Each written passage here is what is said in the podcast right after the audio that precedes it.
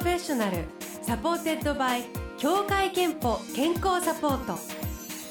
全国健康保険協会東京支部がお送りします。東京 FM ブルーオーシャン住吉美紀がお届けしています。木曜日のこの時間は Blue Ocean Professional supported by 協会けんぽ健康サポート。美と健康のプロフェッショナルを迎えして元気の秘密などを伺っています。今日迎えしているのは医師で医療ジャーナリストの森田豊さんです。おはようございます。おはようございます。よろしくお願いいたします。森田先生今日は、はい、あのリスナーの皆さんから口コミで広げたいこととか影響を受けたこととかあの周りで口コミになっていることとか寄せていただいてるんですけど。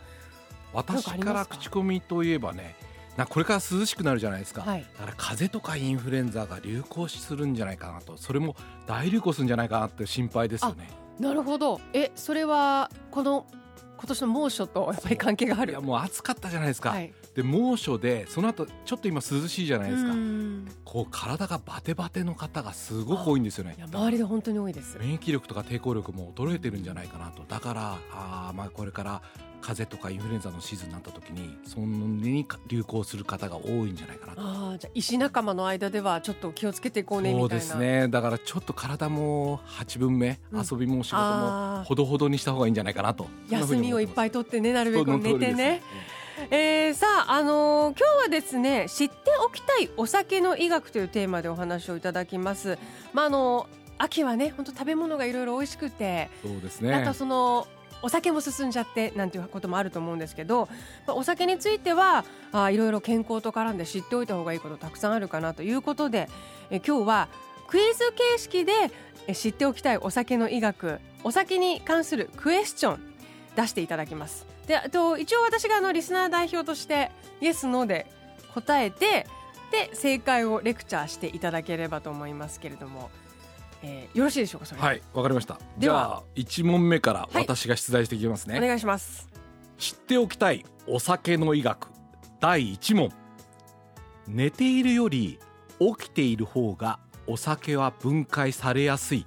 イエスオアノーどっちでしょう？起き寝てるより起きてる方があイエスだと思うなぜかというと、うん、お酒飲んですぐ寝るともう起きた時にも体調がもうむくんでるわ生で。でもなんか一生懸命頑張って起きてるとまだなんかマシになってるっていうかすっきりしてる気がするので起きてた方がマシになるんじゃないかと正解ですね。正解あ、ええ、あの正解イエスですね。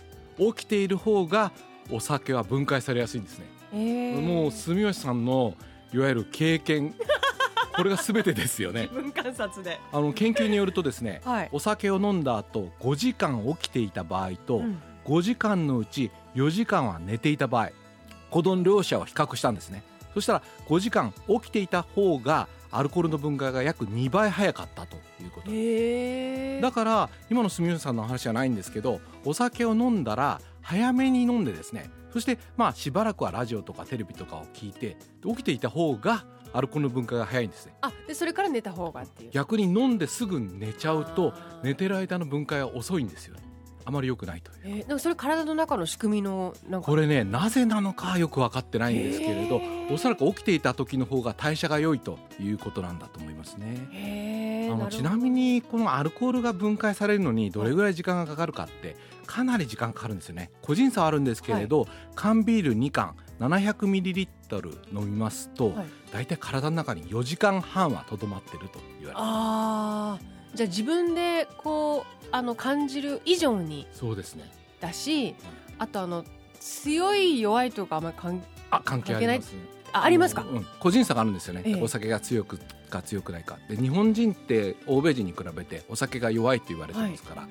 あのだから一回寝てから飲酒運転で捕まるっていう方が全体で検挙されるうちの40%もあると言われてなるほど。つまり寝たからいいだろうと思ったら寝てる方がアルコール分解進んでないしってことです、ね、えそれもあるし気をつけなきゃいけないですね。とにかく飲みすぎが良くないってことですね。では第2問お願いします、はい、知っておきたいお酒の医学第2問。適度なお酒は認知症の発症リスクを下げる。イエスかノーか。えー、適度っていう言葉が怪しいな。の。ブッブー正解はイエスですね。やっぱ適度っていうこと怪しかったから。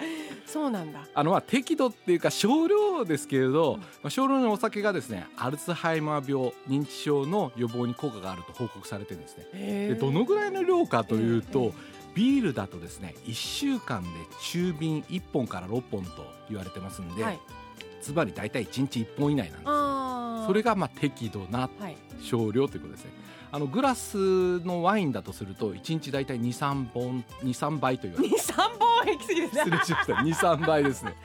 1日23倍、うん、そうするとアルツハイマー病になるリスクが4分の1になるというフランスの研究、えー、ただ飲みすぎるとよくないですよ。飲みすぎると逆に認知症のリスクが高まるということで例えば月に1回以上飲んで騒ぐ経験のある人はリスクが3倍。あ1日の量が多いと一日でもダメなんですね。そうですね。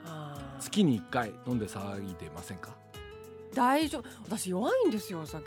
逆にねこれ思ったのはあんまりお酒が飲めない人は認知症のリスクが高まっちゃうのかしら。高まっちゃうというか下げられないのねと思って。お酒を例えばビール一杯一杯飲んでですね顔がすごく赤くなる人っていますよね。でそういう方はこれはもう絶対飲んではいけないですねなんですね、それはあの食道がんのリスクが60倍以上になってしまいますから。ええ？ー、60? 付き合いでも飲んじゃいけないと言われてますね。一日一本飲んだ方がいいからって無理して飲めないのに飲まなくてもいいその通りですだから飲んでも赤くならない人は まあ適度なお酒だったらアルツハイマー病を予防できる可能性があるということですよね。では第3問お願いします。はい。知っておきたいお酒の医学第3問。1週間に1日はお酒を飲まない日休館日を作った方がいい。イエス or No? これはイエスでしょ。いやノーなんですよね。え？まあ諸説あるんですけれど、はい、世界的に見るとですねこう日本の社会では休館日を取るとこれがいいと言われてますけど、ええ、迷信のような扱いにされてるんですよね。そうなんですか。ちなみにですね休館日を作ってる人の多くが僕は休館日を作ってるんだから別の日はしっかりと飲めるということを言ってるんですね。はい、で実際に肝臓の働き肝臓のダメージを決めているっていうのは1週間で飲むお酒のトータルの量なんですよね。だから休肝日を作るっていう、まあ、心理的効果はあるかもしれませんけどその分他の日に飲んじゃうっていうことがあったとしたらそれはダメなんです。あなるほどね休肝日神話っていうのにあんまり信じない方がいいと。じゃあそれよりは本当にその健全な量を毎日飲むとか。で毎日飲んでるからそんなにいっぱい飲まないでおこうっていう方が正しいいいってことなんですね。はい、二日酔い対策でなんかいい方法あるんですか？これはですね食べ物の中で今注目されているのが2つあってトマトですね。へお酒を飲んでる時でも飲んだ後でもいいんですけどトマトとかトマトジュースを飲むとアルコールの分解が3割ぐらい早くなるという研究があるんですね。あとは蜂蜜ですね。えー、意外。二日酔いの時の頭痛に効果的なのが蜂蜜と。これアメリカの頭痛財団というところが そんなところがあるんですね、ね、これ結構試してみたらいいですね。スプーンに1杯か2杯。そのまま舐めてもいいしトーストに塗ってもいいし紅茶に入れてもいいというふうに考えられてますね。へえー、トマトと蜂蜜。えー、いろいろなねあのお酒の知っておきたい医学学んでいますがえー、この後後半はリスナーの皆さんからお寄せいただいている健康の秘密秘訣をご紹介します。森田先生からのアドバイスもいただきます、えー、ではその前に一曲。くるり昨日リリースとニューアルバムからタイトルトラックでソングライン。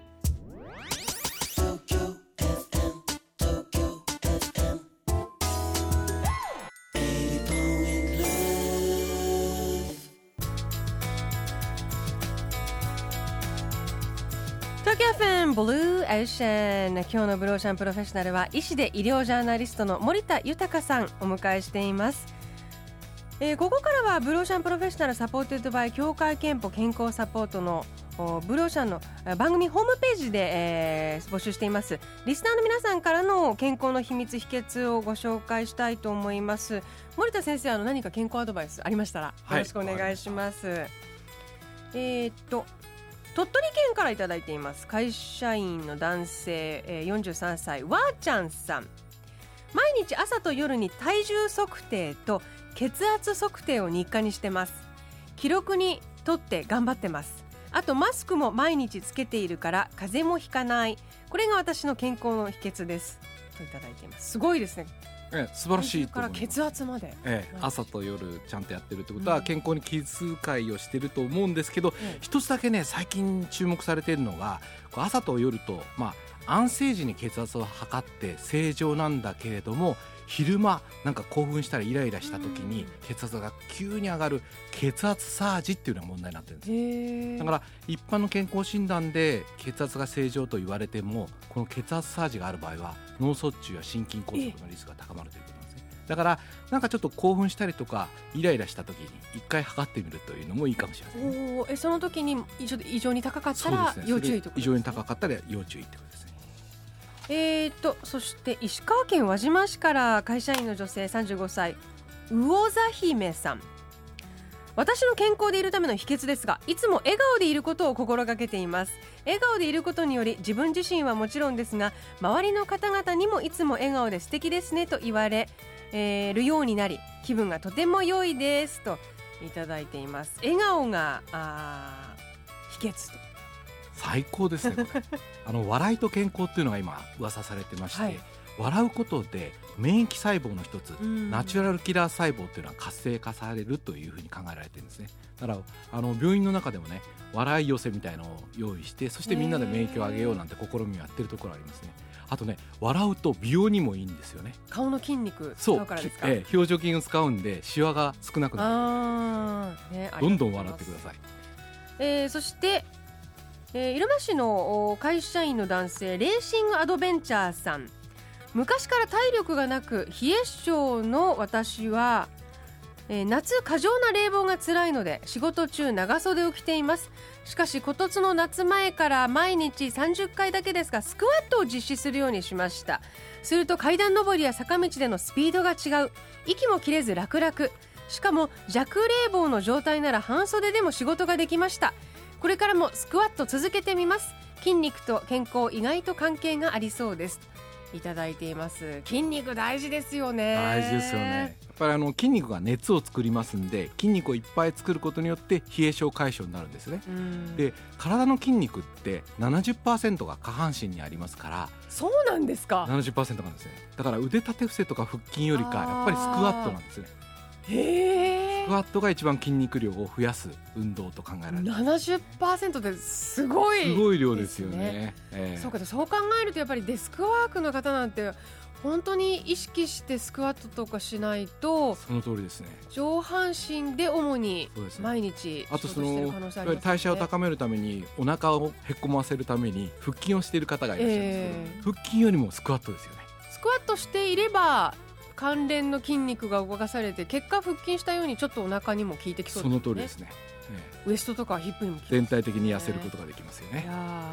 えー、レーシングアドベンチャーさんありがとうございます。ということで皆さんからの健康の秘訣メッセージご紹介しましたえー、そして健康の秘訣の一つとして自分の体と向き合う健康診断これ受けることは大切ですよね。大切ですね。私も毎年受けてますけれど、はい、あの時期をね忘れちゃう方がいるんで私なんかはいつも誕生日前後に受けるっていうふうに決めてます、ね、もう必ずこの時期にとか、ええ、この月にとかその方がいいかもしれませんね。ね、はい、えー、最後に森田先生の健康の秘密伺いたいと思います。健康の秘密はまるまるですでお願いします。私の健康の秘密はですね自分に合ったストレス解消法を見つけることだと思ってます。ああ共感する。大事ですね。え森田先生何なんですか？僕はヨガですね。週に2回ヨガやってるそうなんですね。その時にこう全部を忘れて無心になると。そして筋肉を鍛えると。そうするとさっぱりした気持ちになります、えー、でもそれって人によって違うわけですよね、えー、だからそれを見つけた人が健康になれるんじゃないかなとそんな気がしますけどね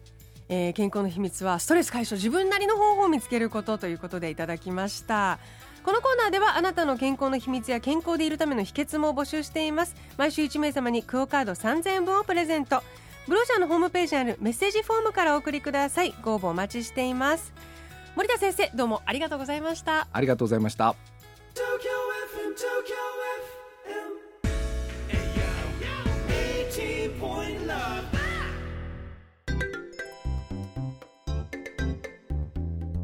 あなたの健康をサポートする協会憲法東京支部からのお知らせです。選んでいますか？ジェネリック医薬品。ジェネリック医薬品は先発医薬品と同じ有効成分を含み効効き目や安全性が同等であると国から認められたお薬です。効き目が同じでありながら先発医薬品ほど研究開発費がかからないため価格を低く抑えられるんです。飲みやすい工夫がされているものもたくさんあります。協会けんぽ東京支部ではジェネリック医薬品の利用をお勧めしています Blue Ocean Professional supported by 協会けんぽ健康サポート全国健康保険協会東京支部がお送りしました。